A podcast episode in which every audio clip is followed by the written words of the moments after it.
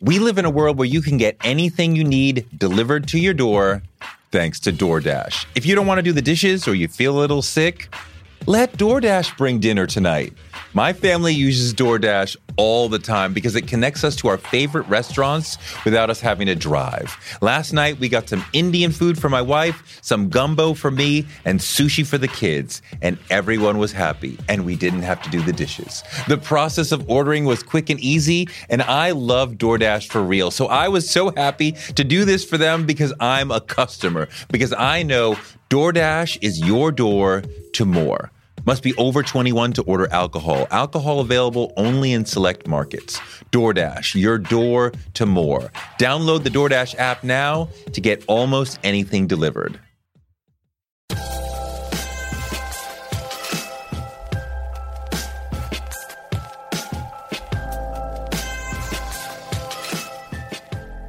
Zadie Smith is one of the best writers of her generation. She's smart and funny, and she makes being smart seem really cool. In her new collection of essays, Feel Free, out now, she talks about Jay Z and Get Out and Facebook and visual artists and classic books and family and Bieber. Yep, Justin Bieber. So I thought I should just email Zadie and say, hey, can we just talk about everything? And she said, yeah. This is a really fun one. Today, Zadie Smith on Touré Show.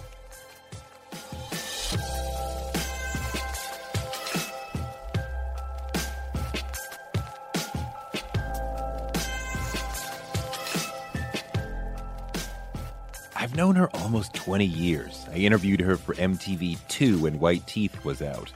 And it's been a thrill to watch Zadie grow and operate as a public intellectual, dropping great novels and dope essays and showing herself to just be a really interesting person to listen to. I mean, putting the awesomeness of her accent aside, in person, Zadie's as smart and as fun as her greatest books. And she's disarmingly humble in a way that just makes you want to root for her success. So settle in. I asked her to talk to me for an hour, and we sat there for two. We sat there in our studio at 78th and Broadway and just. This is the most fun episode I've had yet. So I'm proud to present Zadie Smith on Touré Show.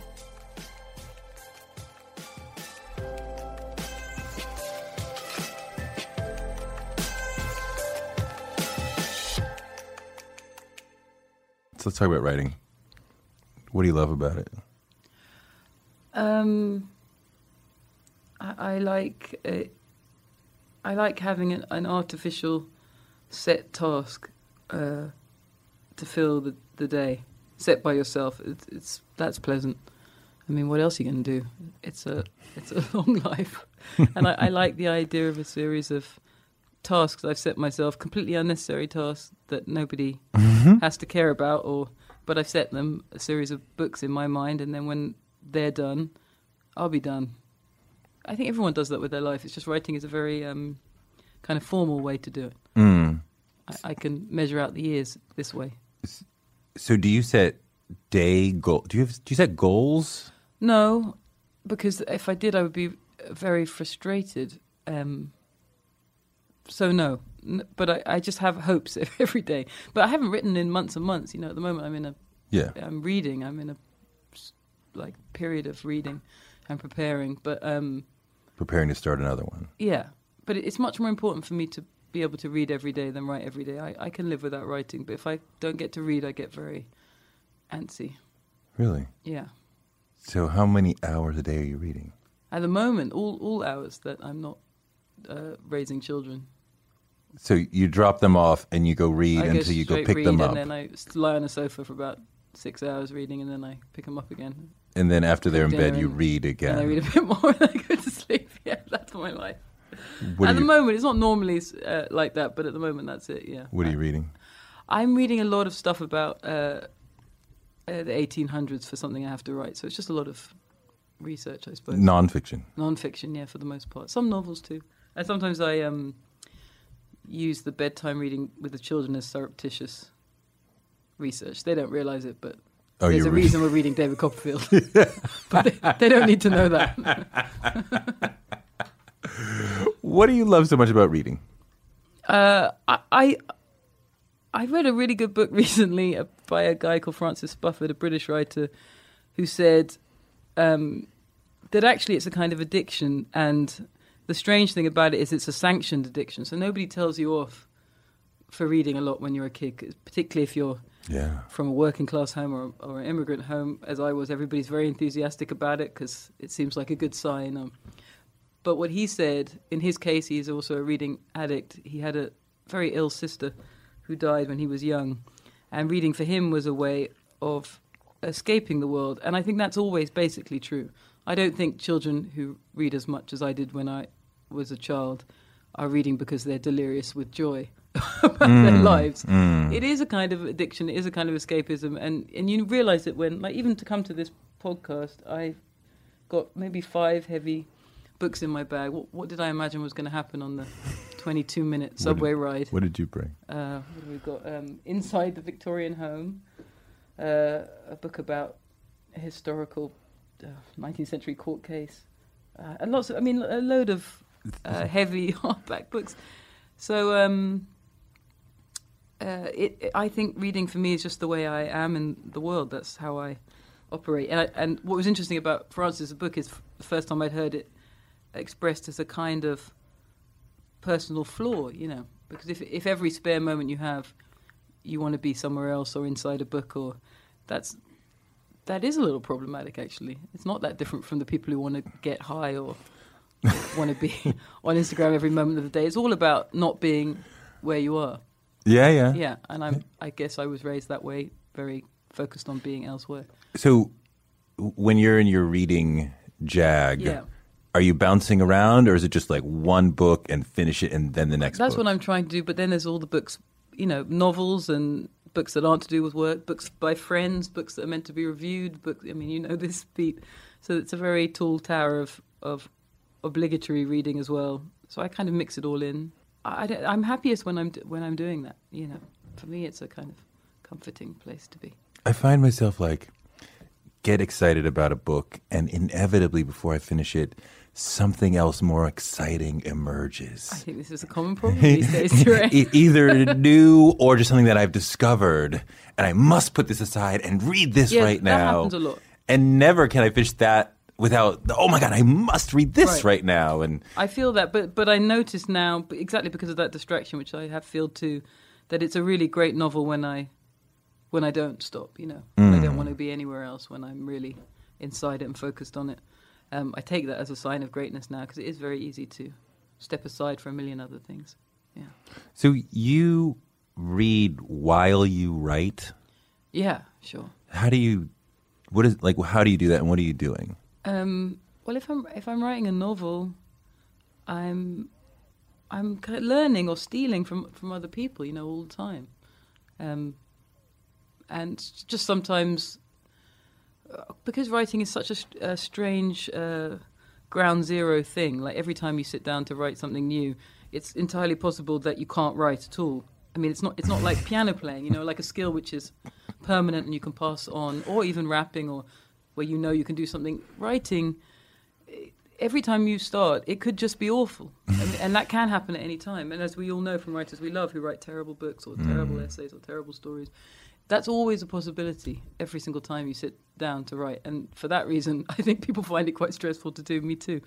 But when I'm reading other people's work, part of it is it can be just Schadenfreude, like, oh, this is terrible, and that makes me feel better. Like, oh, well, if he's published and he's awful, so maybe I should, it'll be okay. Or it can go the other way, where you're something is so wonderful, it kind of is, it inspires you to meet it at its level or try to meet it. And sometimes it's just about reading something that gets you going, that has a kind of rhythm to it, which, which then transfers into your work, and you're able to write a bit more fluidly that day. Yeah, it, I mean, from your description of, I imagine you at the computer Yeah. uh, with all these right open books Right. around, and it seems like like a painter. And I need a little more blue, so I dip into this. Right. But it's like I need a little more of I don't know what. So I'll read a little of David Foster Wallace, Right. Or a little less of this. I'll read a little.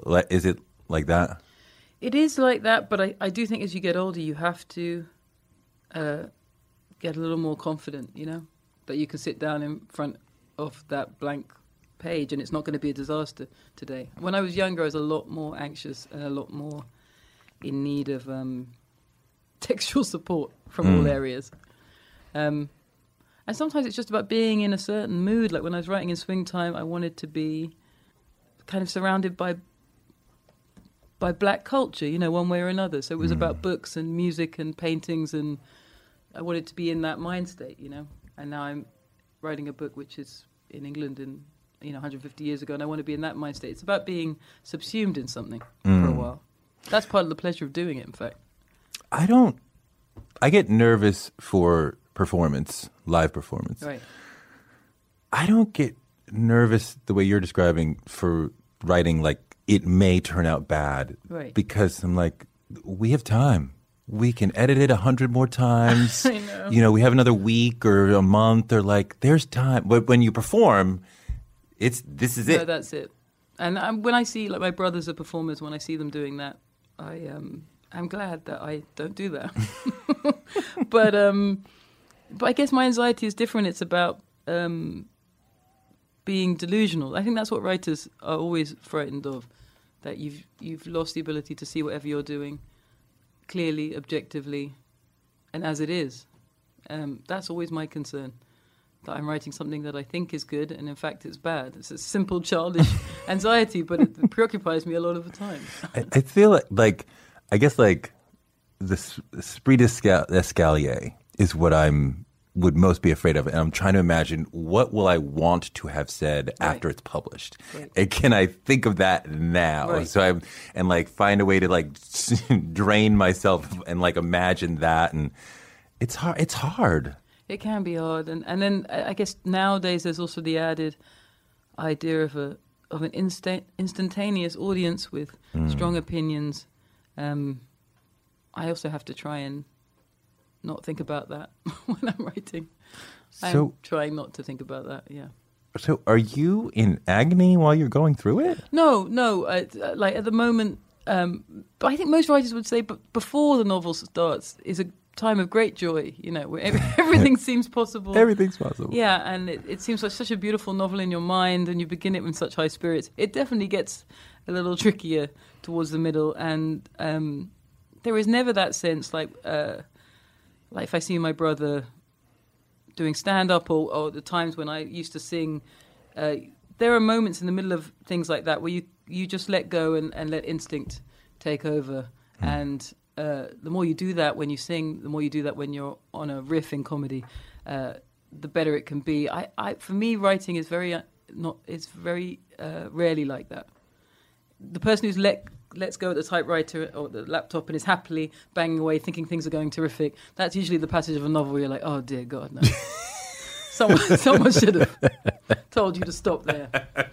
It's a different. There's too much consciousness is, is necessary at all times. You know, you have to be aware and, and on top, and and looseness is, is hard to achieve in writing.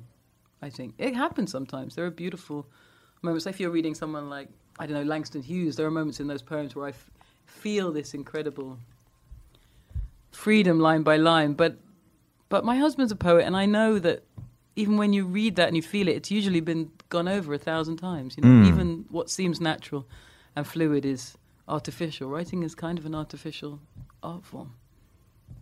Artificial in that it's it pretends to be of one moment, but it's right, not. Right. It seems temporal when you're reading it, like this thing, beautiful, soaring thing is happening in the moment. But as you say, it's been gone over and over and over, and it's calculated in a certain sense to get a reaction out of you, a certain reaction.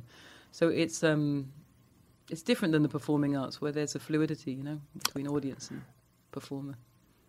I love the tinkering. Yeah, the tinkering is my favourite bit for sure. Not the making.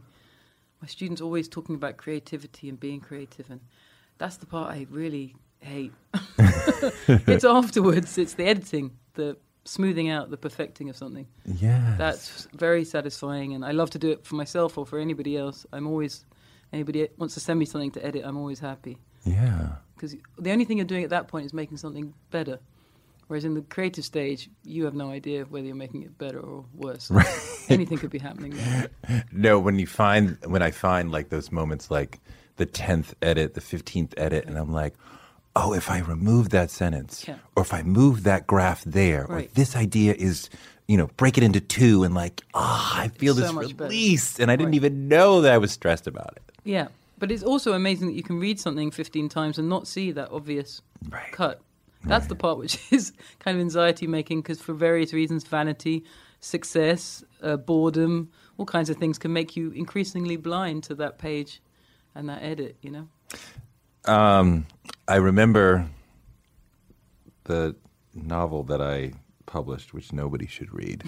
Um, I was in Jamaica. I used to go to Jamaica to Rock House for December Oh, lovely. to to finish it, but I didn't have children then, and I didn't have a wife then, so a- I could do Why that. are we even talking about this Right. amazing time? right so and i and i and i finally had it like i had like you know like three quarters of it written and i had like an outline for where everything was going and it was like this one moment i finally had it like all in mind at once but it's like really mentally hard to hold the entire novel in your mind at once and i remember feeling like I have lost my mind, Yeah. but I will recover this book out of it. But I have now Right. gone crazy.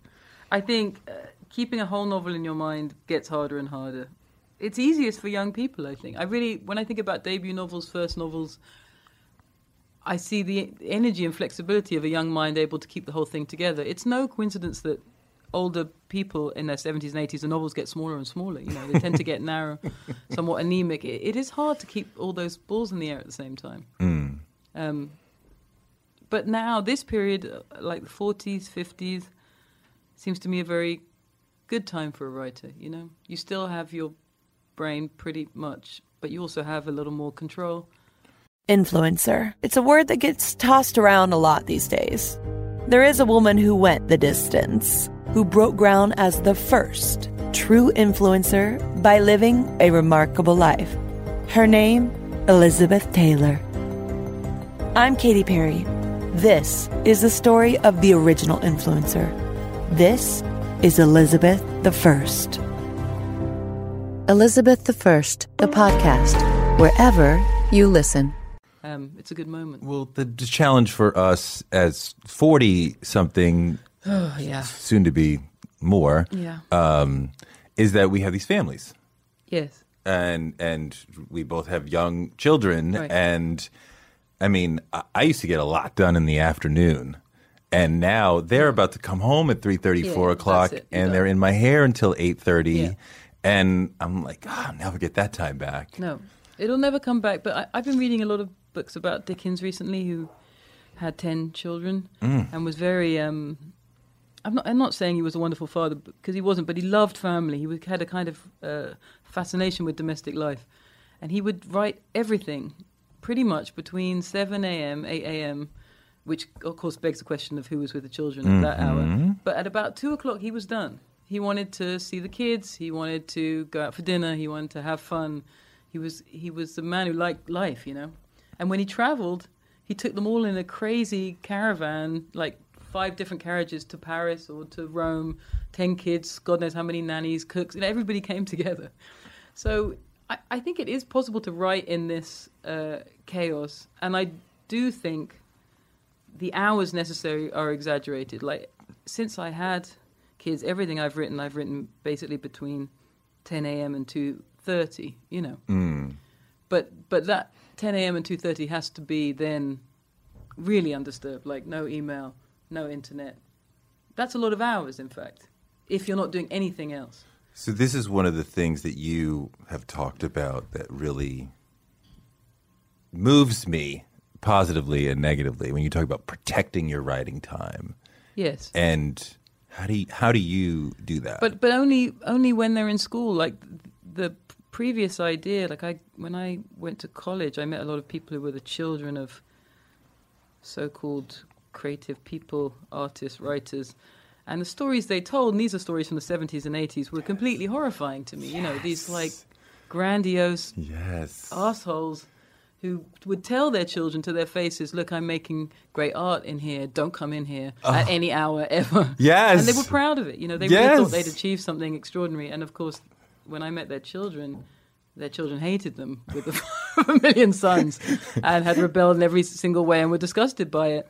Um, and also, the art that they created was not that great. You know, it was uh, self uh, aggrandizing, totally self focused. Um, but there was certainly a lot of it. And I think there's no doubt that if you protect your time from everybody and from life itself, you will write those 28 novels or more and and maybe you'll win all those prizes and but for me it's not a it's it's not about mothering versus writing it's about life versus writing and I I, I do ha- have quite a, not as much hunger as Dickens but I like life you know Yeah. I want to be in it and to live it. And uh, I used to think, oh, if only I had all day long to write and read. But that life is a barren one. The way I would do it, Yeah. it would be something you wouldn't want to live, actually. So I'm, I'm glad I've been rescued from it. Um, you talk about, I, th- I think of this all the time, writing on a computer that's not connected to the internet, or Oh, just yeah. distancing yourself from the internet for a certain period of time. Yeah. And I find it impossible to do because there's Yeah. always something I got to check, Right. some idea I got to play out, Um, and inevitably you go down a rabbit hole and you're like, Yeah. I did 30 the- minutes doing this. This is my um, advice. I mean, it's not uh, everybody can do whatever they want to do, but uh, if you check this process you're talking about, you, you, there's email. I know there's email, and there's things you need to Google, and but uh, if you just made a little note of all those things and didn't check them till say five o'clock, you would do all that checking in 20 minutes. It would take you 20 minutes to go through your email and Google whatever it was. If you do it all the way through the day, you might lose three and a half hours. Because what's Cardi B doing? And then something, blah, blah, blah, and Kendrick and somebody. uh, That's three and a half hours. So it's, it's, up to, it's up to you. Like, what do you want to do with your time? How about what is this? What does this word that I'm choosing really mean? And is it really the right word for this? It, it's space? annoying. I bracket it and I think I really wish I could go online and check it right now, but it's worth it for me just to hold it there and come back in four hours and just check it So in what will be a 30 second operation instead of a day long Google hole. So you're just that disciplined. I, no, it's not. It's just necessity because I don't have time to waste. Yeah. I just don't have it. Um, I want to get more granular. Um, what is the difference between a good sentence and a great sentence? Um, for me, a good sentence will do. Uh, the, the problem is between good sentences and terrible sentences, which are everywhere. Um,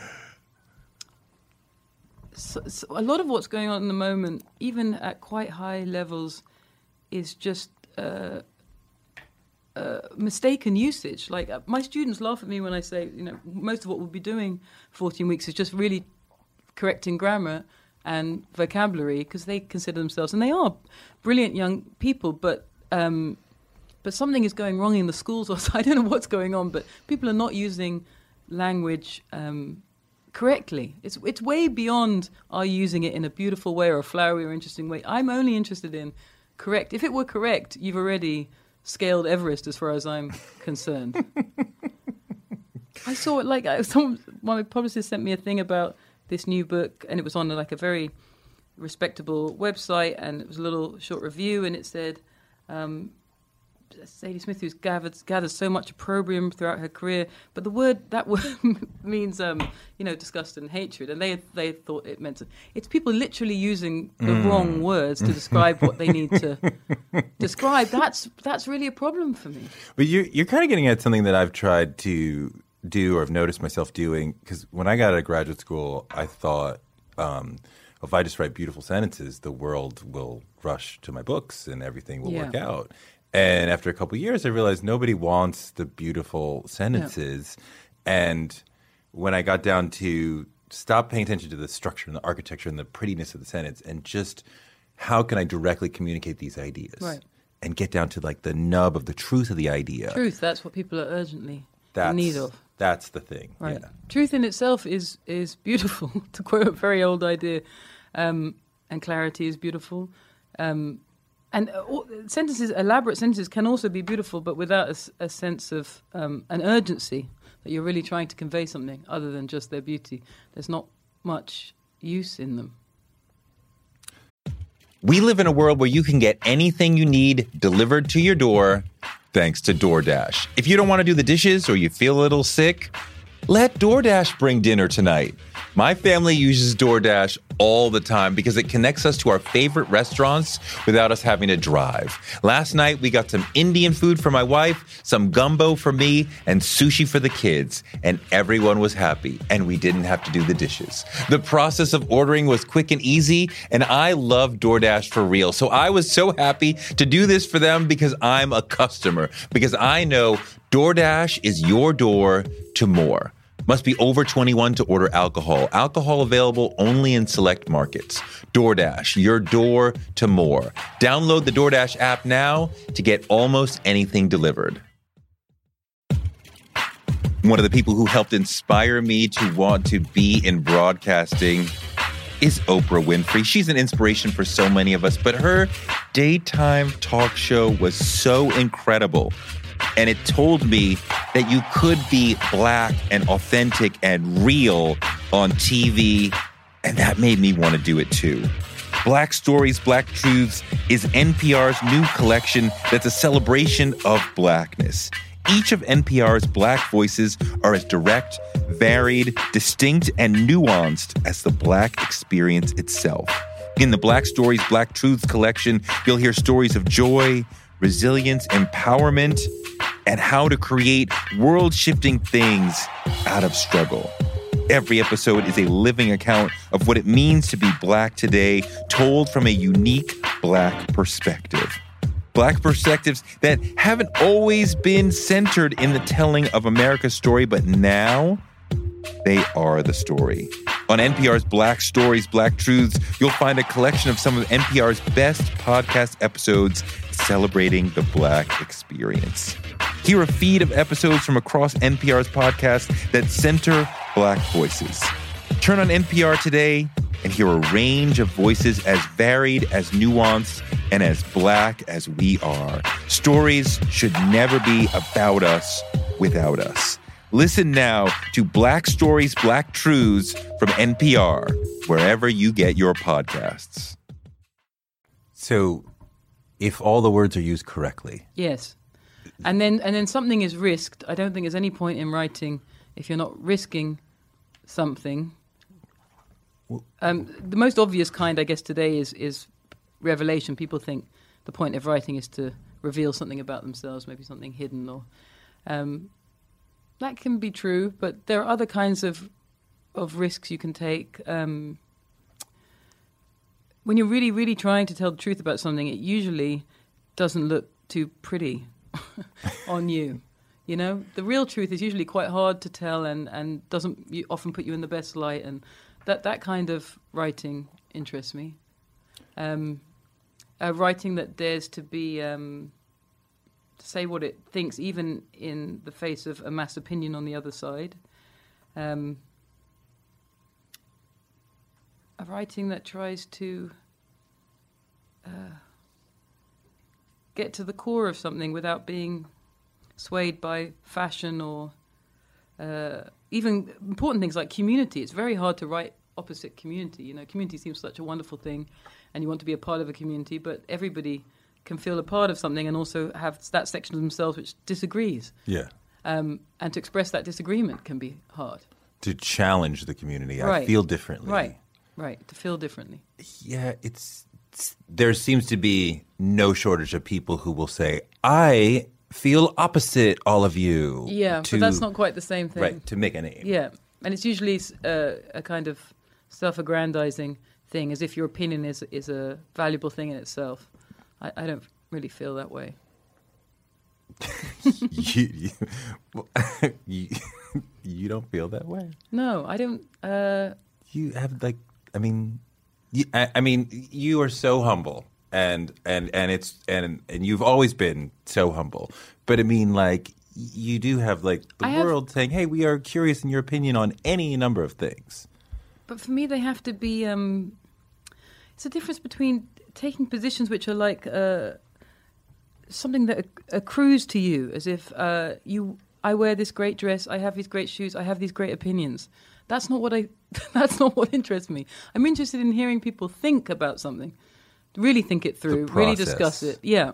But I'm not. If you have a selection of the right opinions or the wrong opinions, I, I they're not um, commodities. You know, that's not something that concerns me. So um, Mm, well, nobody has. I mean, nobody. No, like nobody's like. Well, he's always right. Like you know, you're right and you're wrong, and But but there there is a sense of establishing your identity by through agreement or disagreement, just by in any way relating to this mass, this group. And I, I when I'm trying to think about something, I, I'm just trying to think what is it I really think, in, independently of of what anybody else is saying. What Yeah. is it I really think?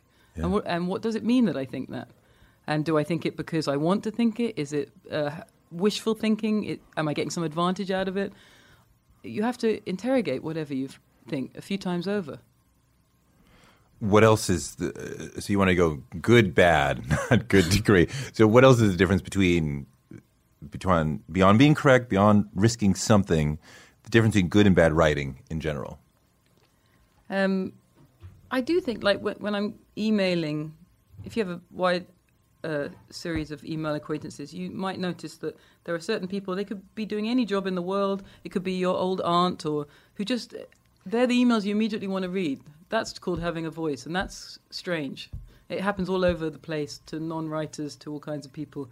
I'm always very curious about it. I have my email, and I think, oh, there's someone I want to open first because the way they email I, I want to read that. And there are other people who you'd rather die than read their email, but you know, sooner or later, you're going to have to read the seven paragraphs with the ellipsis and the, you know, you know, you know what it's going to be like. So that interests me that there is something, there is an innate uh, gift for clarity in certain people um, who might never even consider themselves writers in a million years, but they have something there. Yeah. When they write, it's direct. You understand them, and you and you feel the force of their personality behind it. So that's the part I think is that's hard to um, hard to teach. Um, but I, I like to see that, and um, yeah, a voice, I suppose. My son wrote something, some little thing for school, and it really had a voice. Right. And it had his voice. And it was he's a ten year old boy, so it was slightly obnoxious. But I'm like, there's a voice here. That's like what you want. this is amazing that it like really leaps on the page and it sounds like you. And like, I don't know if I agree with the point you're making, but I love the way that you've constructed it. I was Right. and and I was like, I don't know how you did that or how I can say here's where it becomes voicey. But I think You know what, what I mean? is is is a um, there's a the, the various kind of blockades people put between them and the writing are gone. Like when someone sits down to write, if they're self-conscious, they'll use a high register, or if they want to impress someone, they'll say something which isn't quite true but in a certain form. And there's a or they'll use language which is shop-worn, old language of adverts, bad movies, sentimental cards. All if you remove all that, then you have something. Hmm. And it's just that some people remove it very naturally. They don't even think about all these various constructions that can be put on writing. I mean, this is Kids, particularly. Y- This is the the core of it. Finding the right word Right, is the is Right. the core of it. right. And sometimes it can be incredibly important. Like in political arguments, you know, you can say so and so is the accuser. That's one thing. But if you call them the victim, then you're in a whole other moral argument almost immediately, no? Versus survivor. Right. So th- these things are not um, uh, neutral. It's incredibly important which word you choose, how you choose it, and to be aware of all the ramifications which come with that word. Well, sure. And to use a word that borrows too much from another language, Right. takes you away. Are, are all the other words Right. Latin based or you know traditional English? And um, uh, yeah, I mean, I find myself almost taking out each word and going, "Is this the right word? Can I have another word? Okay, that one seems fine. What about this one? Right? And Right. So then imagine, uh, to me, thinking of hip hop is doing all of what we've just been talking about, and then also making it rhyme, and then also doing it like 20 syllables Right. a line, and then also having an incredible beat behind you and making people want to dance. It, to me, that's it's like opera in, in that it's a total art form using so many different skills simultaneously. I mean, we've seen hip hop go from s- quite often external, right? The the ghetto reporter thing Right. to almost always I I I. Yes. and and, it, and it's a fake eye usually, but like Many eyes, multiple eyes. right that it's like it's it's almost entirely I did this, I did that. Or in in a case with someone like Kendrick, it's become a fully established like uh, world. You could talk about Kendrick world in which there are multiple voices operating and all kinds of different perspectives: personal, social, ghetto reporter, historian, and that, that's a kind of new scale. It's like 15 rappers in one man. Do you like Kanye? I do. I love Kanye. Matter of constant argument in our house. Um, I husband do. doesn't like him. No. I I, to- I totally understand all objections to Kanye as a person, Are they? as an entity, but I, I was talking to my friend Dev Hynes. Do you know that guy, Blood Orange? yeah, I do. And we were talking about. Uh, I mean, I, I really am so uninterested in the Kanye as, as phenomenon and his wife and all that. I couldn't care less. But if you just talk about the albums, it's an unbroken run of masterpieces. It is. So that's all I'm really concerned is. with. It really is. Everything else about him, I can't explain. I can't explain any of his public utterances, his politics, his attitudes to women. I don't understand any of it. But if you're talking about those albums, there's nothing like it in popular music. I think It's unprecedented. You have to talk about Stevie Wonder to find someone No, with like, that many. It's like Stevie Wonder and Paul Simon. Right. About So- like the first five albums are extraordinary. but they're all extraordinary. Even the ones where I used to think, ah, I'm not sure, and they're, they're all extraordinary. So I think you could talk about Idiot Savant, but I don't think that's it. I think he's a man with an extraordinary genius in this area, and I, I don't understand why that isn't enough. I don't need people to be upstanding citizens as well as as artistic geniuses. I don't care. I don't ask that of Picasso. I'm. I don't. I don't mind. Yeah. Uh, those are. I, I would go to the map for those albums. Anybody who loves rap would sees their greatness, and the rest of it is the rest of it. It doesn't. I, it doesn't bother me really. Yeah, yeah. I you know the last album I loved a lot.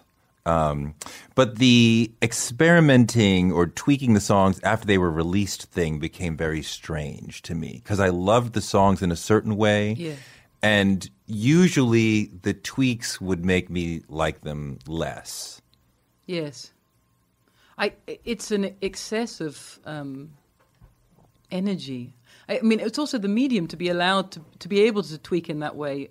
I, I think there's many a novelist who would like to take the book back off the shelf and do another edit, another run through. Of course. Um, I, I think it's a mistake. I, I think in the end, the album you create is the album you create, and and I want to spend time in there. But to me, the last one is um, completely sublime and extraordinarily beautiful.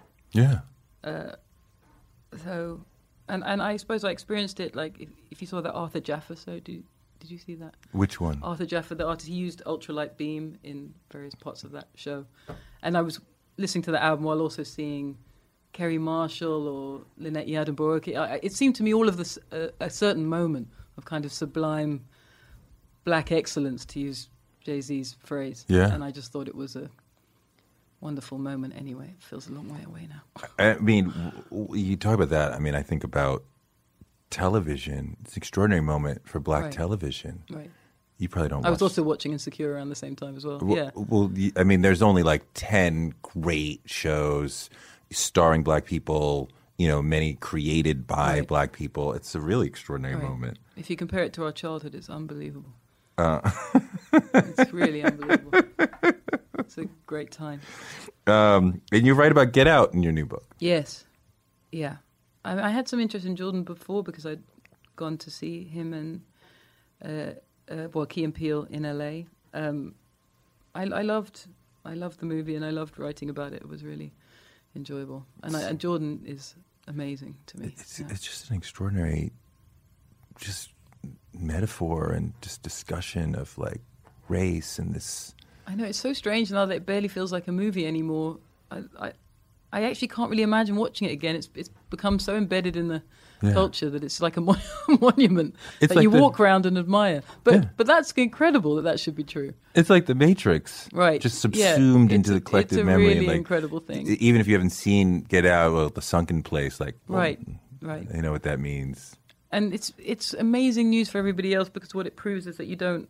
That movie did not cost a lot of money. Mm. Um, you just need ideas, and comedy's always been like that. Comic comedy movies are cost little and make enormous money, but Jordan has all the gifts. I mean, so funny, so smart, so much imagination. So I, it's just the beginning, I'm sure, for him.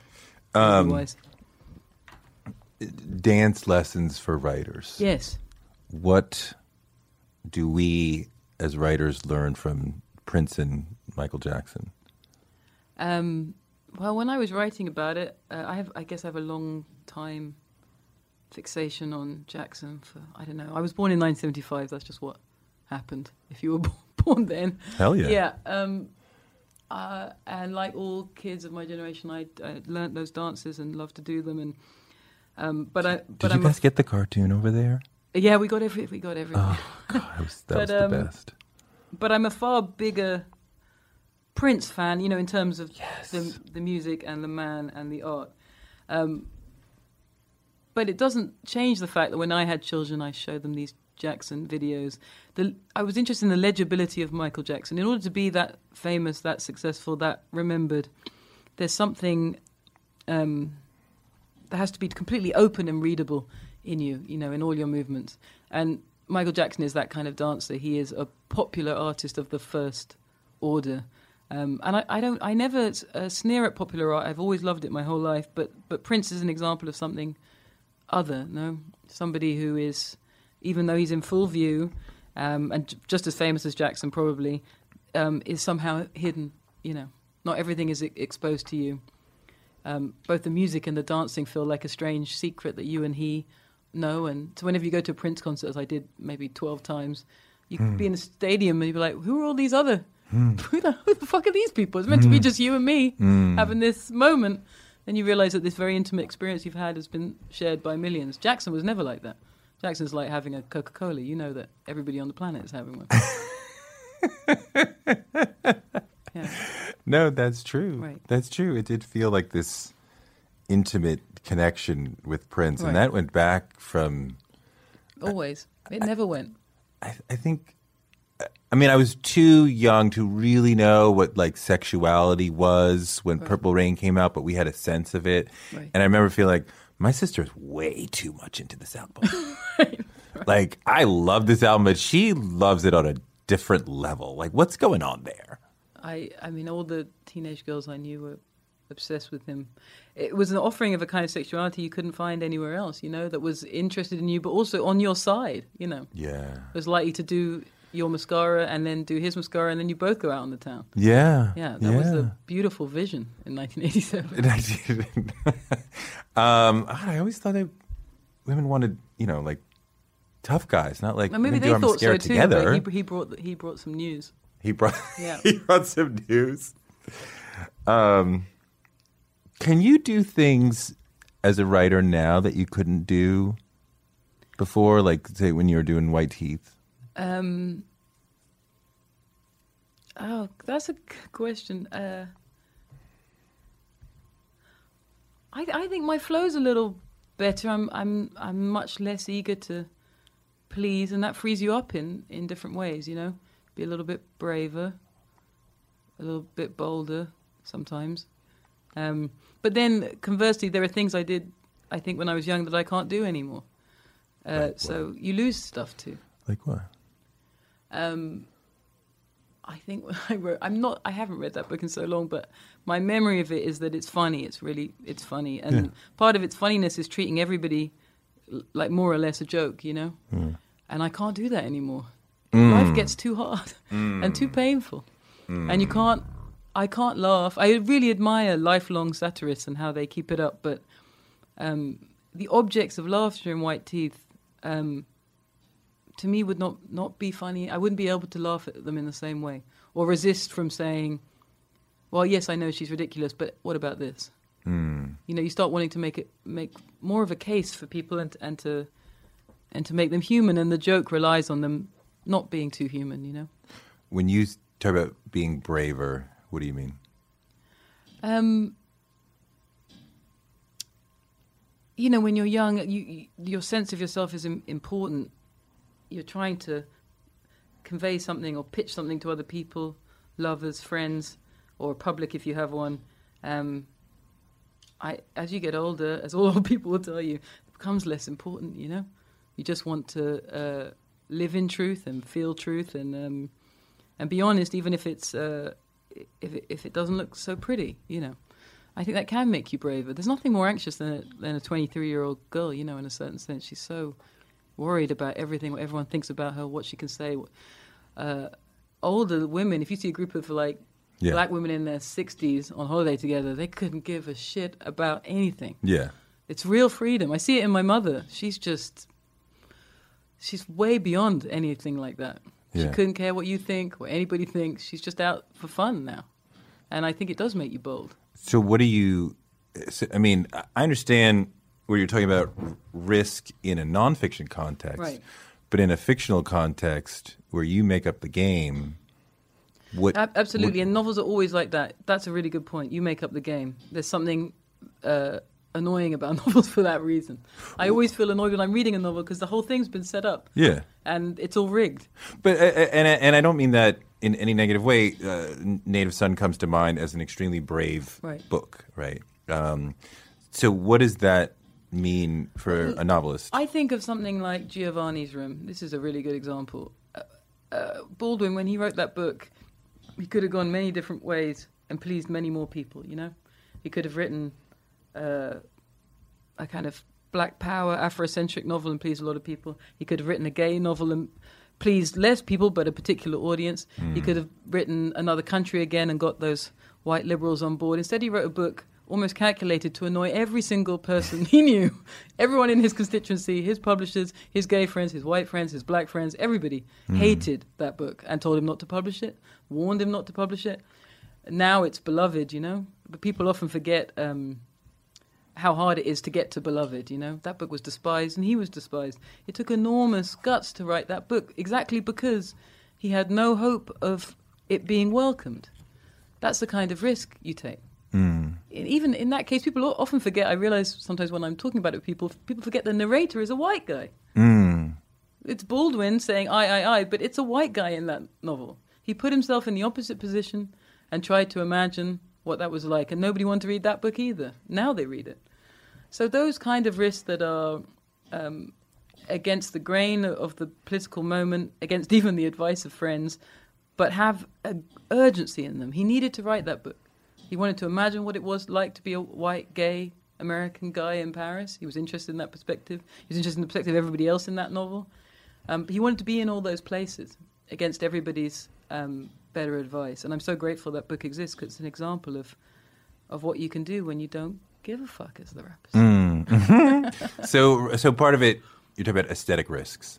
Aesthetic risks, sometimes they're political. They're all different kinds. They can be about uh, voice, style, um, character. They can be many different kinds. But if there isn't something new in a novel, I remember reading Coetzee saying this somewhere as a young man in some journal.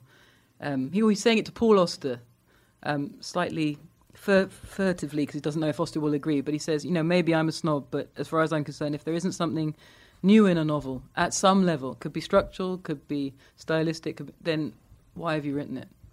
And I think that's fair enough. That's it's a high standard, but I don't see any other one you can apply. Um, so if I'm 25, 30, trying to get better as a novelist, Right. maybe I wrote one, but um, give me what do you want me to read? Um, What do I want? What do you want me to read to get better as a as a writer? I think the main thing is not to limit yourself in your reading, to read everything. That was the thing my mother um, impressed on, on me, and it, it was such good advice, even though I kind of resisted it at the, at the time, you know. At various points when I was a kid, I either wanted to, I had moments of assimilation where I wanted to read all English literature because I wanted to be, you know, English like everybody else and normal, like any other kid wants to be normal. Then I had other times of wanting to entirely read black American writing and want to read anything else, you want to hear about anything else.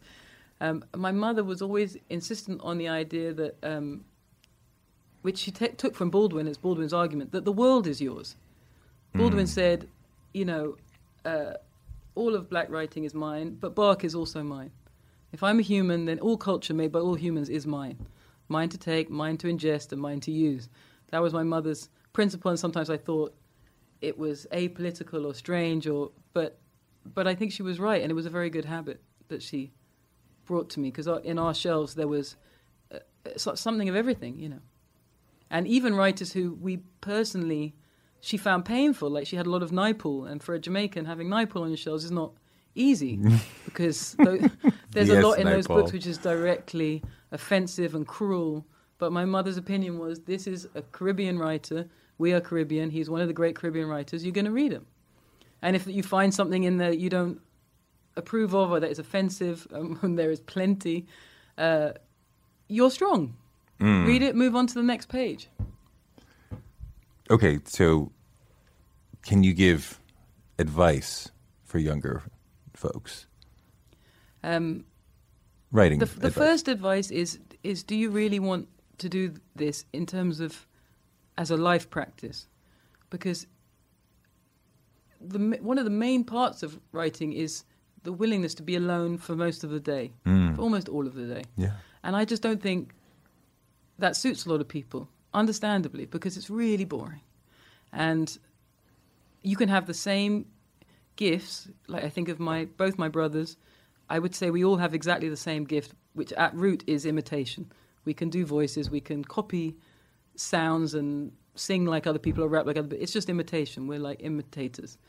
It's the same gift if that's what you want to call it but we've put it to different uses. My brother likes people and company so he's a stand-up and actor. He works with people that's what he does all day long. My little brother is a rapper. He wants to be around people. He writes songs. He, he's collaborative. I want to be alone a lot of the time. And what i've and the art i've chosen is is for that. And so when i whenever i speaking to young writers speaking to my students that's the first question i ask. Is this what you want to do all day? To be alone. to be alone and, and fall back on yourself without interruption for six, eight hours a day, because a lot of people don't. If the answer is yes to that part, um, then to me it is about uh, taking in culture, art, books, music, film, everything, and of course living as much as you can, as honestly as you can outside of uh, collective movements, dogma, shared ideas, just trying to live your own life. What does eating healthy mean to you? Whatever your eating goals, Thrive Market is the best place to get all your groceries and household essentials. And getting Thrive shipped to your door is like having a great supermarket right outside your house. I love that Thrive Market carries brands with the highest quality ingredients and ethical sourcing methods. Whether you're looking for organic kid snacks or low sugar alternatives or gluten free essentials, Thrive Market's got it, and their site lets you curate your shopping experience quickly. And as a Thrive member, I save on every order, usually about 30%, which of course I love. And when you join, you help a family in need with the membership matching program. Join in on the savings with Thrive Market today and get 30% off your first order plus a $60 gift for free. Go to thrivemarket.com slash Touré for 30% off your first order plus that free $60 gift. That's Thrive, T H R I V E market.com slash Touré. Thrivemarket.com slash Touré. On March 16, 2000, two sheriff's deputies were shot in Atlanta. Jamil Al-Amin, a Muslim leader and former Black Power activist, was convicted. But the evidence was shaky, and the whole truth didn't come out during the trial. My name is Mosi Secret, and when I started investigating this case in my hometown, I uncovered a dark truth about America. From Tenderfoot TV, Campside Media, and iHeart Podcasts, Radical is available now. Listen to the new podcast, Radical, for free on the iHeartRadio app or wherever you get your podcasts. Um, You read Zora Neale Hurston as a younger person, talking about black women as Yeah. the mule of the world. Yeah. and it had a negative, devastating, not devastating, but negative experience, negative impact on you. What was that experience? Because I knew it was true. Looking at the history of my family, I knew it was true, but I didn't. I I wanted to break it, and I knew my mother wanted to break it for me. You know. Um. It, it it's different now because I I don't fear it anymore. But I mean, my brother told me I didn't go on this trip, but they all went back to Jamaica last year. I couldn't go, and my mum was insistent on taking my brother and his kids uh, to see where she grew up, and she was trying to find it. My, my family are real country people, so they got to the village and they started trying to get through the bush, and everyone was getting tired and hot and saying, "Mum, you know, I don't think we're going to find it. It was a long time ago." And and she was completely insistent. They're going through the literal bush, and then they found this uh, broken down shack. It's a shack, and my mother said, "This is the place." Wow. And my brother it to me, and I knew the stories like you know, eight kids in a bed and and no parents because parents left for England. You know, so you're being brought up by a grandmother. Um, but my brother said when he saw it, he was it was really it, it's a lot to take on. You know, you you have to do a lot of forgiveness because you realize, however um, harsh your own mother has been, there was a reason. You know, she was trying to trying to get away from something, try to change something. It wasn't easy. It's not easy to be. Uh, a fatherless child and a motherless child, which is uh, a long history in Jamaica, at least you know in my family. Going back a long way, there's all these motherless and fatherless children. So I guess when I was a kid, I I wanted to respect that past, but I didn't want to be contained by it. You know, I was scared of it to a certain degree. And when Zora said that thing, I thought, yes, that's been true of the women in my family going back generations, but I, it's not going to be true of me. You know, and it already wasn't true of my mother because she was. Uh, so determined. Um, but I was scared of it, uh, and so I ran from it. And then when I returned to it, I just realized that it was a great source of strength. You know, of course, it's so obvious now, but but um, suffering is not something to be run away from.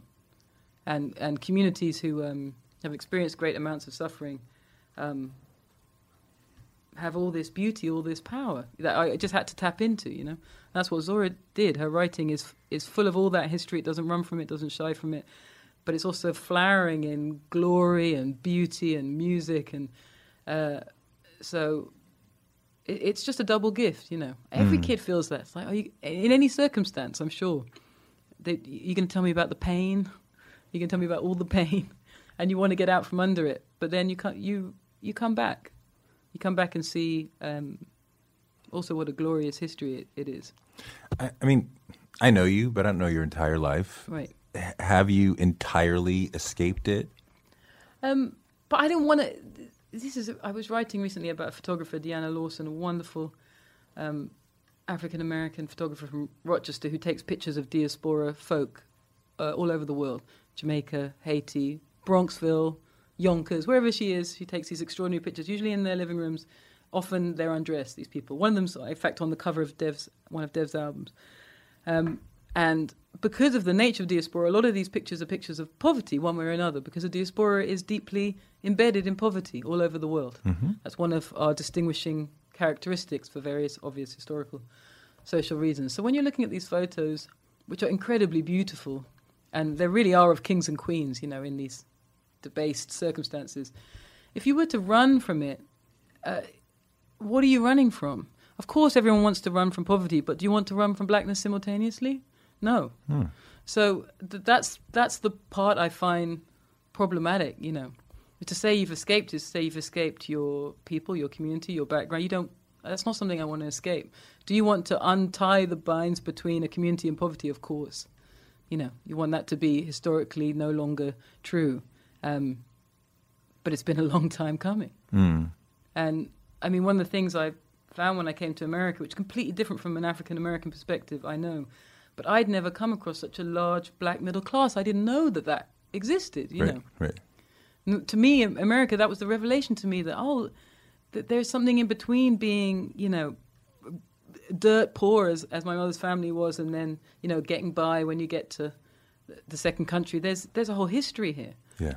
Um, which I just was not familiar with, and and that to me, I had a lot of delight in that, you know. Though I know it's completely different from the perspective, you know, of someone like Ta-Nehisi or who's lived here all his life, for generations here. But for me, coming here, the fact of Ta-Nehisi, Yeah. for example, Yeah. was amazing. Yeah. That there were, you know, black intellectuals, black artists in every corner doing extraordinary work. Um, all those people exist in England, but it's hard to break through, you know. The country is resistant to the idea.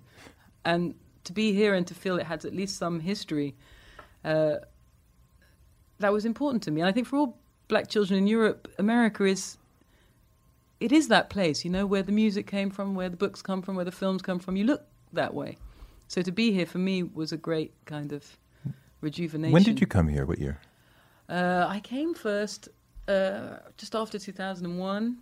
I came to do the novel first, White Teeth, in 2000, on a long book tour, and then I was in and out from kind of uh, 2002 onwards. It's inter- you describe America purely with within this context of what you were just saying. Right. Purely as like so inspiring because I Right. meet figuratively all these amazing black people and I see what's possible. Um, and that is real. Yeah, but then it's simultaneously a nightmare. Yeah, and Yeah. especially since 01, Yeah.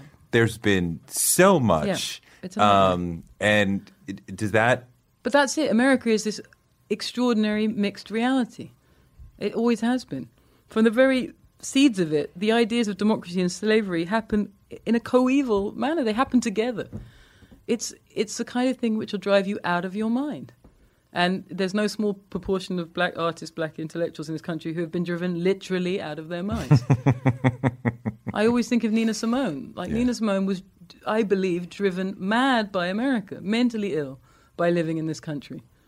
Um, so I, I, I see that side every day. And, yet still there is the fact of Nina Simone. and someone like Nina and others who get to a, a crossroad where you can speak your truth or have a career, but you can't have No. both. And and especially when you are an artist, some level of activist parent, you can't No. choose just No. close your eyes. Her life, her life was um, impossible, and yet she, she tried to live it. You know, she tried to be a good mother. She tried to be an artist. She tried to be an activist. She tried to find somewhere to live where she could breathe. She went to Liberia. She tried everything, but this country would not. I mean, they would And not let she- her live. And she was dealing with domestic violence They before that was a let term. No. She was bipolar before that Right. was a term. It's um, it, it was an impossible life, and yet, you know, there's this incredible body of work. So no, I, I don't um, I, I, don't downplay the horror here, but I just am aware from my perspective that I I experienced a lot of joy being here just because it was so new to me. Nina, to me, Nina Simone, to me, is the greatest singer ever. Yes, this me and my Just husband agree on. How there's she no there's makes no gap. me feel, right? I mean, the depth of what she's able to make me feel is so powerful. No, she's incredible, and and uh, Nick is the biggest Nina fan ever. I always loved Nina, but I didn't know her the way he knows her, and um, so since we've been married, I've I now f- think I've heard every single thing she ever recorded, and. Uh, also the way it weaves into Kanye's work is so wonderful. It comes back over and over and over. He uses her so many times, um, and I, he is some kind of almost funhouse mirror version of in that his life is impossible. But I mean, he's made it impossible in various ways himself. Yeah. But I see what he's aligning to this sense of an impossible identity, this daily struggle. Even though, and I can see why outrageous people when he uses those Nina tracks, she's talking about struggle, and he's talking about. You know, they won't let me wear jeggings in wherever. You know, it's absurd. But structurally, it works musically. I understand the kind of connection he makes.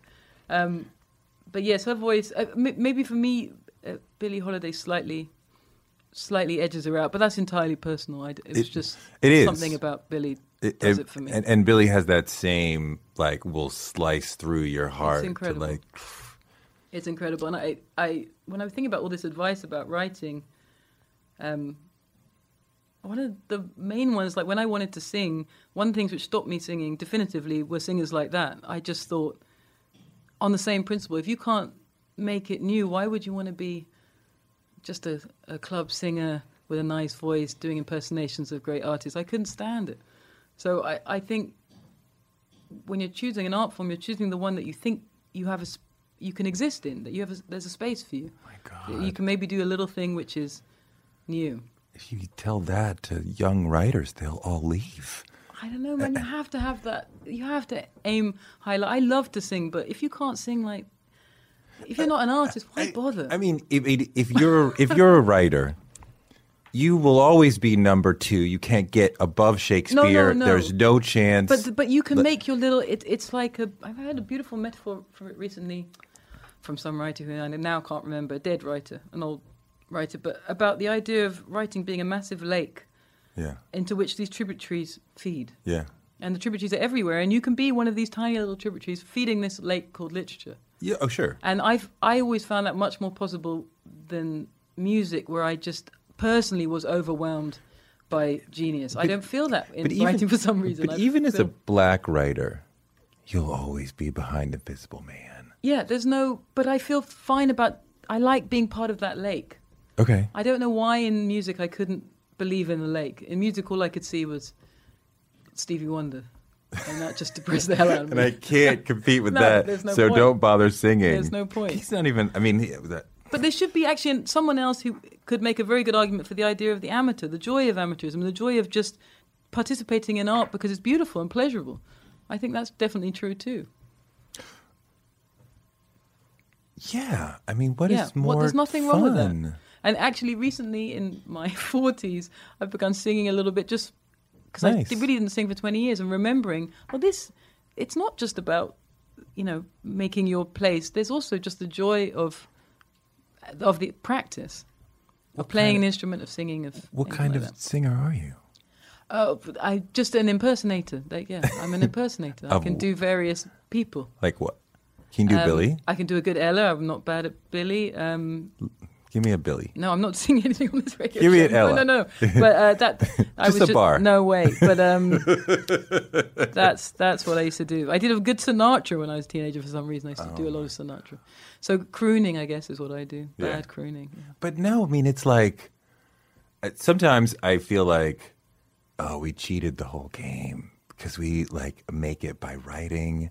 I just sit there picking words and moving them around Oh, and what an incredible privilege. Like, Yes. that's the, you- Yes. It's incredible Look, yes, no, that we don't have to do actual. I mean, it's hard, but there is there No, are way way there's- harder lot There's work. ways. Um, I mean, my mother just retired after 35 years of social work and child therapy, and uh, that's work. yeah, Yeah, it's work that that um, kind of emotionally breaks you down over the years. You know, you're dealing with other people's pain directly, not imaginary people, real people, every day. Um, no, I, I, um, I do find writing hard, but I, but I am regularly blissed out at the idea that it's my, it's my practice. You know that I that I get to do it. yeah, Yeah. I think about all the history that you know. Who do you see as sort of kindred spirit? Like, do you see yourself in Billy or Billie Holiday or Zora or Um, I, you know I don't know who Marcus Garvey? I don't know who. I, it's not. It's people who inspired you. There's something, and, and I'm uh, so many black women writers will say exactly the same thing. But something in Zora, the the she's quite ornery. You know, she's very uh, perverse and bad tempered a lot of the time, which amuses me. She's not hmm. easy. That's what you would say about her. She's not an easy person, and I kind of like that about her. Toni Morrison also not an easy person. I like I like the idea of a, a black woman who who stands in her own space and doesn't is not always seeking approval from everybody. You know, when I read Toni Morrison interviews these days, I just feel there's someone who completed her tasks. Like if you're talking about success, to me that's what it really means. Not winning a Nobel Prize, although I'm sure that's wonderful. And but she wrote the books she wanted to write. She completed them. They were great. She decided on what, her project. She finished it, and she was not distracted by anybody or anything. And to me, that is uh, success. You know.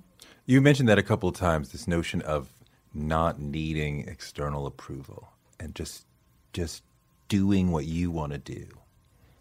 That's the big freedom for you. you I think that because in my, I I grew up in a family of hams. You know, we were always looking for approval, singing, dancing, acting, trying to get some applause. Um, and I think I was talking to my brother recently. Um, he'd come off a long stand-up tour, and now he's in some TV show. And uh, I, I, am aware of uh, of our childhood preoccupation with applause, and I'm also aware at our age now that that it's just not about that anymore, and that p- p- part of getting uh, mentally healthy for both me and my brothers is realizing that uh, there's no amount of clapping that is going to make you feel like a happy person. That's not going. That's not going to work. I think all stand-ups work that out in the end, right? Like Chris Rock, Chappelle, like they, you're not skipping in the bushes because everybody clapped for you. It doesn't. I don't think that works in the end. I think you need to find a firmer basis for your happiness than that. Or do you? I think so. And I, I think personally, I, I, I mean, I think so. And I, I think it's in, in relations with others. Like, uh, I mean, obvious examples, your children, your partner, but it's, it's, uh, you know, that silly line from, oh God, can't believe I'm going to quote this, but from It's a Wonderful Life, where it says, No man is a failure who has friends. This is the bottom line, you know? Genuine relations with other human beings before you die, that is, that's success and and it's lovely to do good work and and feel rewarded for it. But strangers applauding you, it, to me, it's it's like a cocaine or something. It feels good for a few hours, and then it really doesn't. cocaine's a hell of a drug. Right. I mean, it, it, it is like cocaine in that it does jolt you up, Right. and you have an endless need for more. Um, But at a certain point, you go beyond it. And the greatest artists, like I just watched that Chappelle thing, and I can see with Chappelle that you know when a comedian starts out, even when Chappelle started out, it's the laughter you need. So you need it every 20 seconds, sometimes much less than that, and it has to be continuous. And there are various points in Chappelle's show, and it happens to all great comedians, really great, where the laughter stops because he's not saying anything funny. Right. He's telling you the history of black people in America, Right. which lasted, I was, it was like nine minutes or something of total silence. In the end, comedians, they become contemptuous of laughter because if people are laughing everywhere you expect them to laugh, it's not funny to you anymore. Well, you- and you start hating them for it as well. Well, then you're a clown. And you're a clown, and Chappelle is no clown. And I think what you, as you get older, what you really want to do is make yourself clear and say what you want to say. And those passages in his stand up, the historical passages, the bit about Emmett Till, to me uh, were sublime. I don't know if you call them comedy, whatever you call that, Yeah. is is great and it makes him great. His Bill Cosby joke from the was like a year ago is oh, so amazing. Right. And to retell it would take about 20 minutes. Right.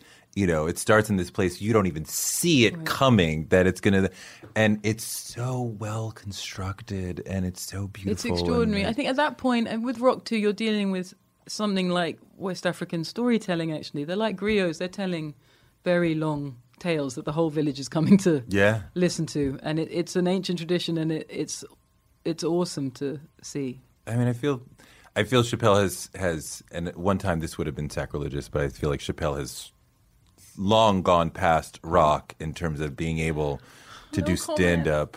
Um, just, just No comment. I mean, it's it's just so. It's just- different. it's it's so. Chris well- Rock still he'll make you cry with laughter, But and that's a Dave- very important part of comedy. You shouldn't forget that part. No, it is. Dave is talking so much about himself.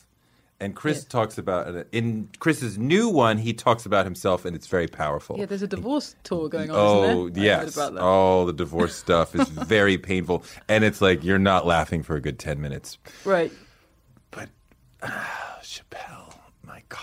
I, I mean, it's become so special. The work that he's when it's working. It's amazing. working. I think the good thing is like when whenever you have great artists uh, like Kanye and Kendrick working simultaneously, it's fun for everybody. Yeah. The competition is healthy and interesting and I never I'm always saying to my kids, they always want to know who's better. Like whatever we're doing for watching a musical if we're listening to it, who's better? Is it him or her? They want because I guess they hear me and Nick constantly giving these bloody judgments Yeah. of various books, movies, so they've become like little critics in their mind.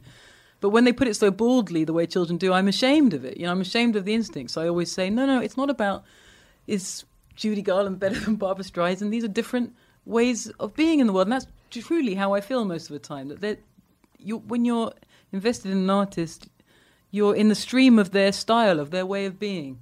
And to be with Rock is completely different than being with Chappelle. It's a different feeling, both personally, if you've met them both, and Sure. also if you're listening to them do stand up. It's a different way of being, and you just have to be grateful for the variety and the quality of these different demonstrations. There was a time when we th- thought about Chappelle's work ethic. Like, what's up with that guy? He hasn't done anything in ages. And now he's done four hours Right. in like two years. Right. It's extraordinary. Yeah, it's extraordinary. And you know how hard it is to work up that material and deliver it at that level. Yeah. Yeah, it's a great, it's a very happy story because I, uh, there were maybe moments where you thought America was about to drive Chappelle mad the way it drove Nina mad, but Yeah. no. Yeah. yeah. And he talked about that. I talked to him after he came back from South Africa and he I'm like, what happened? And you know, he's all twisted up and like he doesn't want to talk about it. But he's like, You've seen this before. Like when Martin Lawrence got a big check and he freaked happens. out. When Mariah Carey got a big check and freaked out. Like, do you not see the pattern? But do you talk about that on this show, that what success means and how it isn't always the most wonderful thing that happened to a person? You know, we have not. We I have tried to discuss success as a broad Right. thing, right? It's not about money. It's not Right. about awards. Um, you know, Nikki Giovanni was the third guest I had, not traditionally Right. successful, but extraordinarily successful. Um, but no, I ha- I know honestly, I have not gotten to the pitfalls of success or whatever, or where it's not working, or I mean, is that a big? No, I just think it's That's very not- interesting. The Chappelle case is very interesting because it, it's so anti-American in spirit, right? Because the American principle is more money, better. Yeah, yeah. Uh, but more money, more problems, which is, is an interesting kind of moral thread in hip hop, um, which I love about hip hop. And it's very rarely, you know, when you're hearing criticism hip hop, nobody ever mentions that. The hip hop is full of the discussion of the prob- problematic of money. What do you do with it? Who do you give it to? Does your mama need it? Does your whole family need it? How big is your crew? What does it mean when you have it? Does Do you have to move out together? Does that girl you like Right. need it? Right. It's always about that in a way that the rest of American culture is pretty silent on the topic of what money is meant to mean. And so when Chappelle checked out, he's absolutely right. It's a long tradition of people asking themselves, what does the check mean in relation to the work? And the answer is always that the check is absurd. There is no um, price tag for, uh, you know, ode to a nightingale. It can be worth one dollar. It could be worth forty million dollars. It doesn't. The money is is insane when it's attached to art. It doesn't actually make any sense. Can't make any sense. If it's a it's a reasonable fee, you- one can rationalize it. You know, and think of hours done and work done. I mean, one thing for me as a writer is that I always took all my opportunities super seriously. Right. And out of the group of like New York hip hop writers who came in in the early 90s, I was sort of like considered like the nerd. Like he always turns his stories in on time. He doesn't turn them in like a thousand words over the limit. Like he knows the limit, he knows the deadline. Like he's such a nerd, right? We we're rock stars. We show up a week late or two weeks late. I'm like, guys, you can't make a career out of showing up late all the time. But I didn't think that opportunity would just abound, especially for a black artist. And to see Dave walk away from 40, 50 million dollars with Chappelle's show, Right. like, hurt me because, like, how many times in life does a black artist get that sort of opportunity? And he had that faith in himself, and he could not have seen the coming of No. Netflix. No. But he was able to make that up I- and then some, and it's amazing. I think most of us have never be brave enough to do it. But when people do things like that, there was a case in um, England of a kind of proto-anarchist uh, punk band who burnt a million pounds. Do you remember in the nineties? Yeah, burnt a million pounds and filmed it, and they came to regret it very much because, of course, later on you could do with a million pounds. It would just about buy you a house in London, maybe. But what those kind of acts do for the rest of us is release from us from the idea that money is at all times everything. It's an incredible act, public act to do because it puts into seeds in everybody's mind the idea that money can be separated from life. It doesn't have to rule every corner of life, decide every decision you make, control everything you do. That's what I thought of Chappelle. That even though it, I know it seems insane, it was an act of freedom, symbolic freedom, and that freedom is passed on to all the people who witness it. Even the ones who say, "You're crazy. Are you kidding? I've, I'm suffering from paycheck to pay. You just turned back 15 million." But even those people, I think there's a little seed of joy at the idea that someone has released themselves from this bind that we're, we all seem tied by day and night. It's, it's almost like the, the, the old Apple commercial, right? The 1984 Apple. Like, like there's one woman who's got the hammer, Right. who's attacking Big Brother, but the rest of us are still sitting Yeah, there. we're just sitting there, and so uh, you know, acts like that will always be accused of being publicity stunts or self-regarding, or. But to me, it's just like little uh, adverts for freedom, almost. Like imagine some other life, imagine another world. No, I would I, I would love the courage to walk away from that kind of I feel like as I get older, I have less courage Yeah, to walk away from a nice opportunity because Right. But the models of courage, sometimes they stay. You can't forget them. Like if you hear Muhammad Ali saying, "No Viet Cong ever called me nigger," Yeah. that you never forget it. Yeah. That moment of courage lasts through it'll last centuries, because he gave up almost everything for nothing, apart from to make a principled stand. These things always seem absurd at the moment, but they they radiate. I know you said you don't have a policy with nigger for your children, Right. but do you have it for yourself?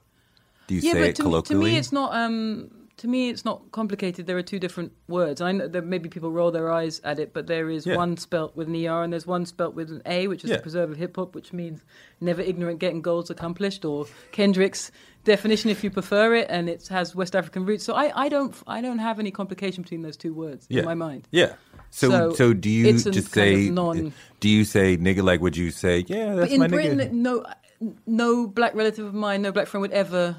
You you don't refer to yourself. You might say cuz, blood, bruv, West Indian terms, but no one in my entire youth ever said to me, "Hey, nigga." That never happened. it's just not a British black Right. British phrase. It doesn't it doesn't Brits don't exist. do that. Right, Brits don't do that. So for me, it's not natural. But I, yeah, I hear it every day in the street amongst people all the time. It doesn't, and people now say it to me. But I'm never. I mean, I bothered have, by it. I have experienced so much uh, love from black men through that word. Right. Black men don't say "I love you." No. Right, and I'm not talking about my father. My father was great at saying "I love you," but I'm Right. talking about my peers and the avuncular uh, and paternal men in my life. They don't say "I love you," Right. but they might say, "What's up, my nigga?" Right. And it's like I can hear the love, and I'm like, ah, it feels so good. And it, it's, it seems to me to have intensified the past 20 years. Like, I can remember in the 80s where it's still, because it was an endless problematic in the papers. Do you remember? I mean, people were constantly arguing about this. Still, Still, it's still going on. But um, the, the way that hip hop, it's as if you're reading, you know, 400 years of poetry. Certain words in it become radiant, and that word has become more and more radiant as it gets used more and more times in more and more context. um, so, yeah, but in a Black British perspective, it just, I, I, I don't. I hear it a little bit in the grime now. Funnily enough, you hear it more, but that's hmm. very recent. do you like Rick Ross? Yeah, I do. I should. I love Rick Ross. I do. I can't help it. That's just. I have no reason, no defense. I just like listening. to Well, I mean, the music is incredible. Is it? His, know. I mean, just like his beats. His beats He's not a great rapper, but No. he's sufficient. He's sufficient. But he, I mean, he would be a great A and R right. to find like the great, the greatest He- beats. He's just an amazing character. He makes me laugh. I like him. Are we okay? Is okay? that your phone? Yeah, that's my phone. Yeah, yeah. It's it. It's off. Don't worry. Wait, no, I you have this little tiny f- flip phone Yeah. from like '96. Ninety nine. yeah. Does it text? Uh, it does, but don't try send me any pictures or emojis. Why I do you can't. have this little old phone? Uh, just it's the same. Just time. Just I think I'm an addictive person. I don't want to be addicted to a phone. I just I'm 42. I haven't got that much longer to live. I don't want oh, to spend! 20 percent of that time looking at pictures on Instagram. I just I'm just not into it. You are so good. I know it's boring, but I'm not cutting into it. yourself off from the world, But and not not in, the world. Not in a negative way. You're right. You're right. Not in a negative way. Well, well, but but Instagram, Twitter, these these are part of the world. I know, but it's amazing how much you can catch up with just reading about it in the paper or True. on your laptop for 10 minutes at night. Yes, that's true. But um But you have resisted. I don't want to say it in a way that's going to put you off, but you sort of are not engaging in these things so that you can have time for the core thing that Yeah. matters to It- you it- as an artist. But it's not. It, it, it, it's always defined because, to be honest, quite often when we're talking about this, I'm talking to ad- addicts more or less. Yeah. They kind of put construct the argument as if I have so much willpower. And it, it's the opposite. It's that um, I really am hungry for life, uh, uh, physical things, experiences, and uh, the the face of the person thumbing through Yeah. Instagram on the subway for two hours. I just I I don't want. I'm not in it. I'm not into it. Yeah. I'm just not into it Yeah. and I can't. That's it. But I, I feel like um, I'm not going to be alone much longer. I, f- I feel things changing. People wanting more freedom from that stuff. Yeah. Well, so if you I'll still be here when you guys want to. when when you when you as humans. when you break that seeking of approval from others, then you can disengage from social media because you're trying to get the approval of folks who you never see. I, I really, w- I'm, I'm just like everyone. I want approval, but I want it. I want the real. I want it in reality. I want it at dinner. I like. I want it in person. I, I really want to. I want it for real. You know. How come how come children doesn't seem to be or let me say how come parenting doesn't seem to drag you off course as an artist? I don't know. Maybe I'm not that good a parent. I mean, I, I just, I, I um, I think Nick and I both come from backgrounds where uh, you have a very strong s- sense of the good enough parent, which is a kind of, uh, it's a term from uh, an English a psychotherapist, but. Our parenting, our parents are great and everything, but it wasn't like I wouldn't say it was overdone. You know, like they had their own stuff going on you have the sense for me there's a definition freud makes between acute misery which is trauma horror abuse all the rest of it and just ordinary unhappiness and in his mind ordinary unhappiness is what everyone should be aiming for and that's all i hope for with my children just the ordinary so unhappiness British. that i have and that everybody has Ordinary unhappiness. but the American idea where you have to like, you're like a kind of part-time circus clown, Yeah. chef, Yeah. full-time entertainer. Yeah. Your children should never be bored. They should be delighted and doing incredible activities every.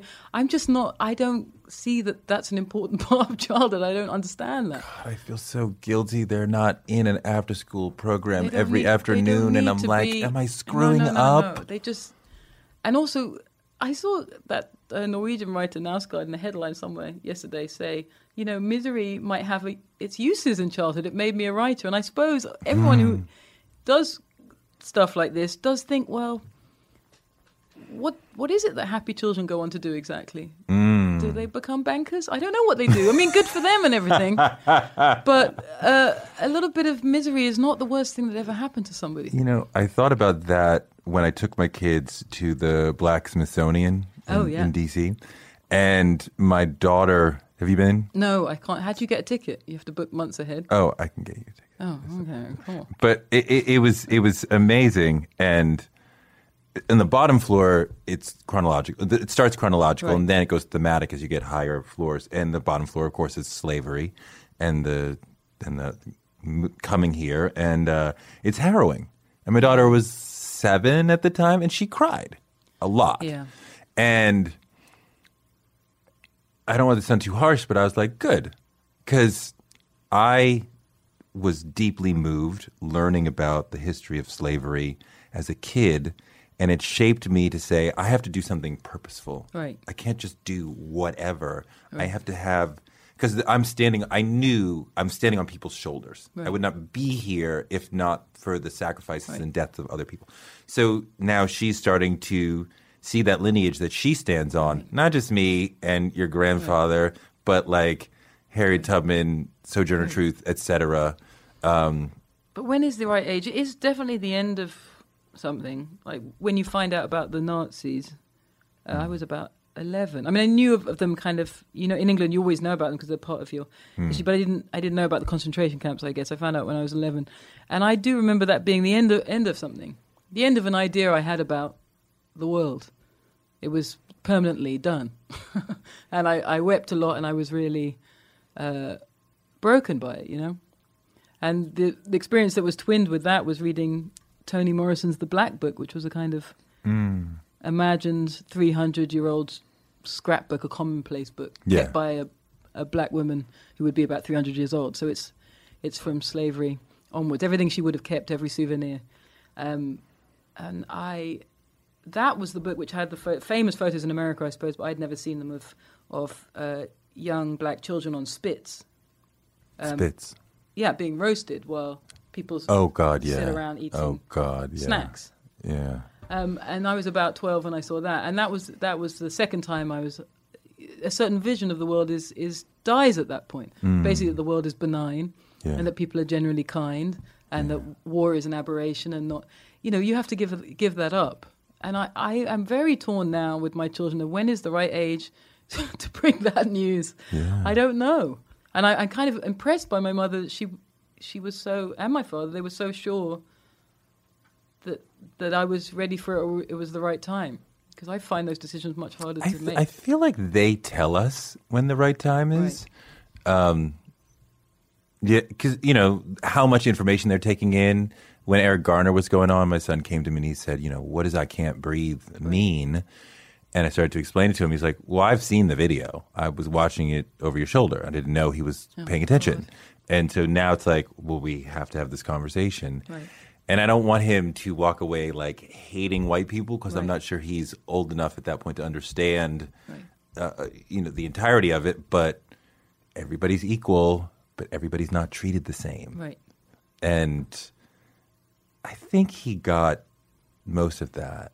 But it's also slapdash. Like when I thought about having children before I had them, I imagined this stately procession of history lessons and Right. discussion on Right. race, and it's so random. like Right. it's just whatever occurs to me that day, Right. and then something else, and then oh by the way, Elvis Presley, and oh Tupac, and Malcolm X, Right. and oh, just a random selection of names thrown at them. They're completely confused most days. Well, I didn't realize that children's attention span is Oh. extremely short. You can talk to them like in each burst for like 10 seconds. Right. So even if you ask me a big question, I have 10 seconds to give you the, to you're like, okay, I you've lost me. I'm flitting off back to my toys. Don't you have that experience with Martin Luther King Day that every year it comes around, you're able to give a little more of the story? so the first time when there were three, it was just like, he was just this wonderful man. He believed in the equality of all people. Now, four years later, it was out. And by the way, he was murdered. Did they tell you that in school? By a worse. racist white man. It gets worse each year. It's not- like it's not a celebration anymore. It's just like a terrible day of misery. Right. Yeah. So that happens. We'll, right, we'll, right, we'll celebrate Malcolm X Day. Just make it easier. Oh yeah, we had that discussion with them this year. Oh, my Yeah, so that started happening. And no, I mean, especially for the boy, I want him to know so that he, when he goes out in the world, he knows what he's encountering. Not that the girl is not experiencing racism, but probably not risking her life walking around as early as he is. No, it's completely different. I, it took me a long time to um, understand that. I remember doing a joint interview with my brother when he started comedy for some paper in England. They were talking about our childhoods, and I, the journalists, you know, English journalists like to ask you things about if you come from an urban suburb, or they like to ask you certain questions. So they asked, uh, you know, did you get picked up by the cops a lot? And I immediately said no, and Ben was like, yeah, all the time. Yeah. And I was like, I looked at Ben and thought, oh yeah, he had a completely different experience. was that not your memory? We did. He didn't. I don't know. He maybe didn't talk to me or he didn't tell me. He means like being stopped or being hassled or Yeah. some. I just didn't. I didn't think about it, you know. And that's that's when you realize that this is a completely divergent experience that my brothers were having from me. But I mean, that's always true of siblings, right? You re- you think you're in it together, and then you become adults and realize it, all kinds of things were not the same. I mean, well, sure. I mean, it having a girl and talking to my sister a little bit differently now, uh, and understanding how early girls are sexualized Right. by the grown men in the world. Right. Is that something that you were dealing with when you were like twelve? Um, well, I think I was uh, uh, protected by um, extreme frumpiness, and, and and and now that I think about it, I think it might have been a conscious decision. Like I was reading something about anorexia somewhere recently, and the journalist who had been anorexic was explaining that for her it was about removing herself from the sexual market. She didn't want to be. And so she starved herself so that her body was outside of that That's- whole world. And I think, in my own way, by eating a lot and refusing to in any way um, dress nicely, or I just didn't want, I didn't want to be part of it. You know, I wanted to be, and I was left entirely left alone my entire adolescence because I just wasn't in, I wasn't in that game. I was just not. Purposely.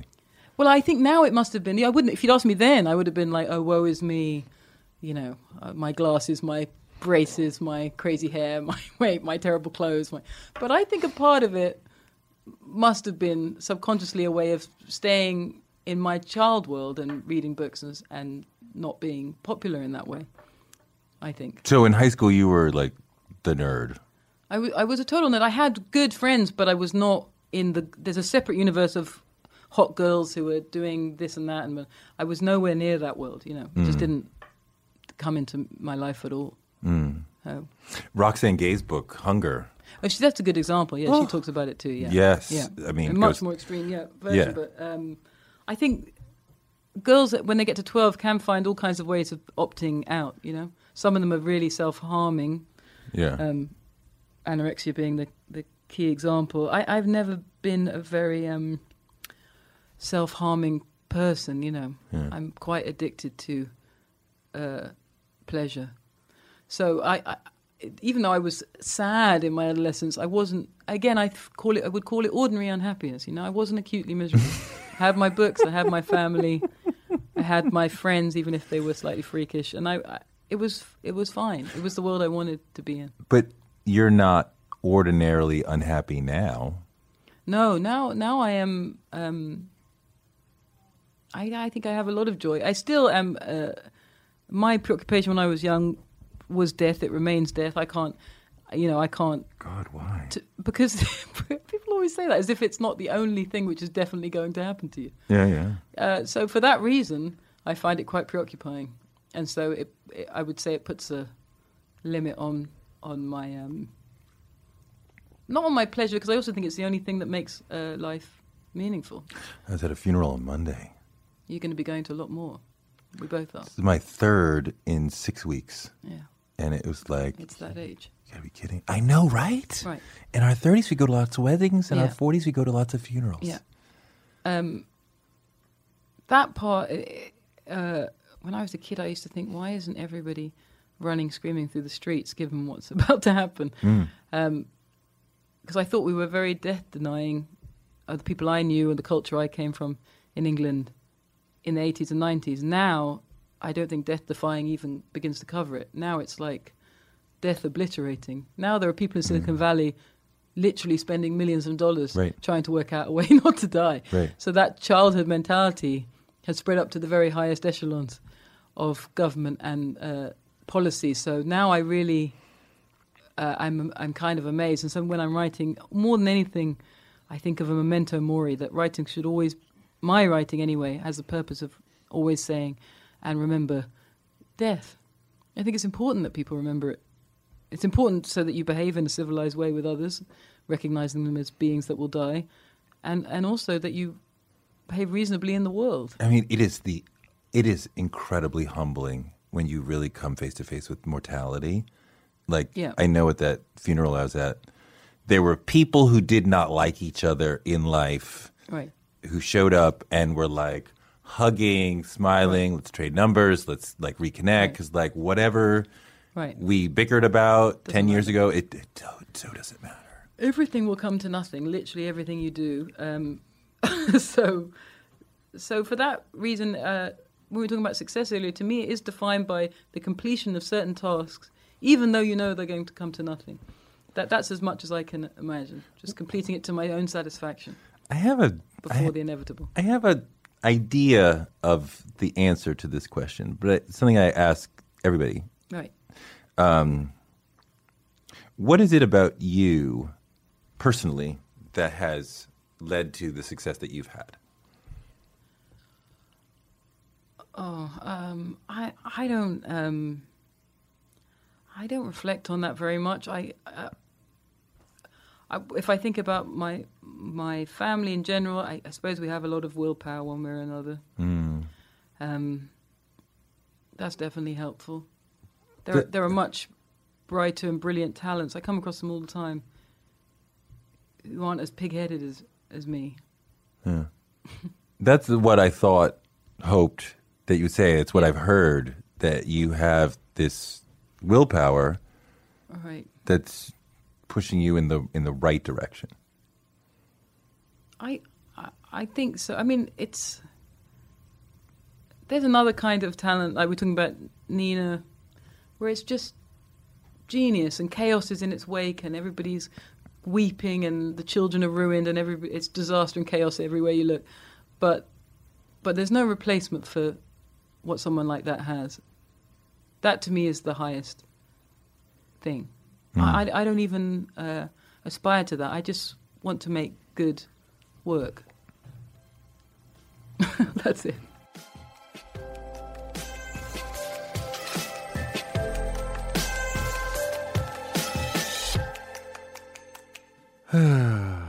You see what I'm talking about? Do you see the brilliance, the fun, the cool, the humility, and yet a woman driven by an iron willpower to read and write, to protect her creative time from any and all distractions.